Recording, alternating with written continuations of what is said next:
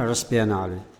I imagine that my name became better known in Istanbul art circles because of the Leonardo da Vinci booklet I sent out and my participation in 1976 in the Antalya Festival.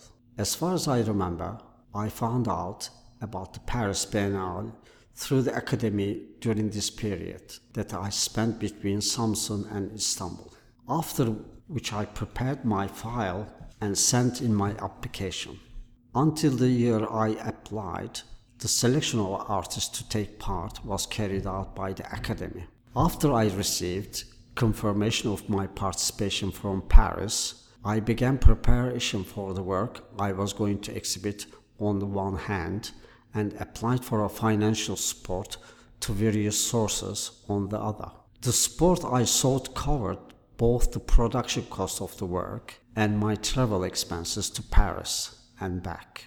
During that period, it was very difficult for civil servants to go abroad. Since I had been selected to represent Turkey, I spent a long time trying to figure out the government agency assigned to handle such a matter. I corresponded both with the Minister of Culture and the Minister of Foreign Affairs. However, this slow process came to a negative conclusion after months of correspondence. In order to underline the inadequacy of the infrastructure providing support for artists, I played my last card and officially notified the Paris Biennale and the relevant institutions in Turkey that I was unable to participate. This bluff also intended to put them to the shame. Meanwhile, I was seriously focused on my preparation for the work I was going to show. Finally, when it became clear that I would not receive any institutional support, I decided to go to Paris with my own means. We produced the work in Turkey and took it to Paris with our own car. After Biennale opening, I immediately returned to Turkey because of my teaching position.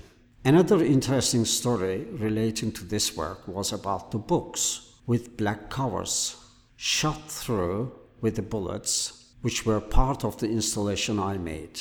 Many people in Turkey carried firearms back then. Yet actually using a weapon involved a great risk because it was such a particularly tense period. Therefore, I realized that part of the work in Paris, with the help of Georges Boudaille, the director of the Biennale, we shot bullets through the books with his hunting rifle in the basement of the exhibition hall. Selected works from the Biennale were later exhibited in Nice and Strasbourg. My work was among them. Since the Ecevit government in power back then had issued a law restricting foreign travelers once again two years, I could not travel to Paris again, and my work was never brought to Turkey. The elements on display here are pieces of that remains from the installation.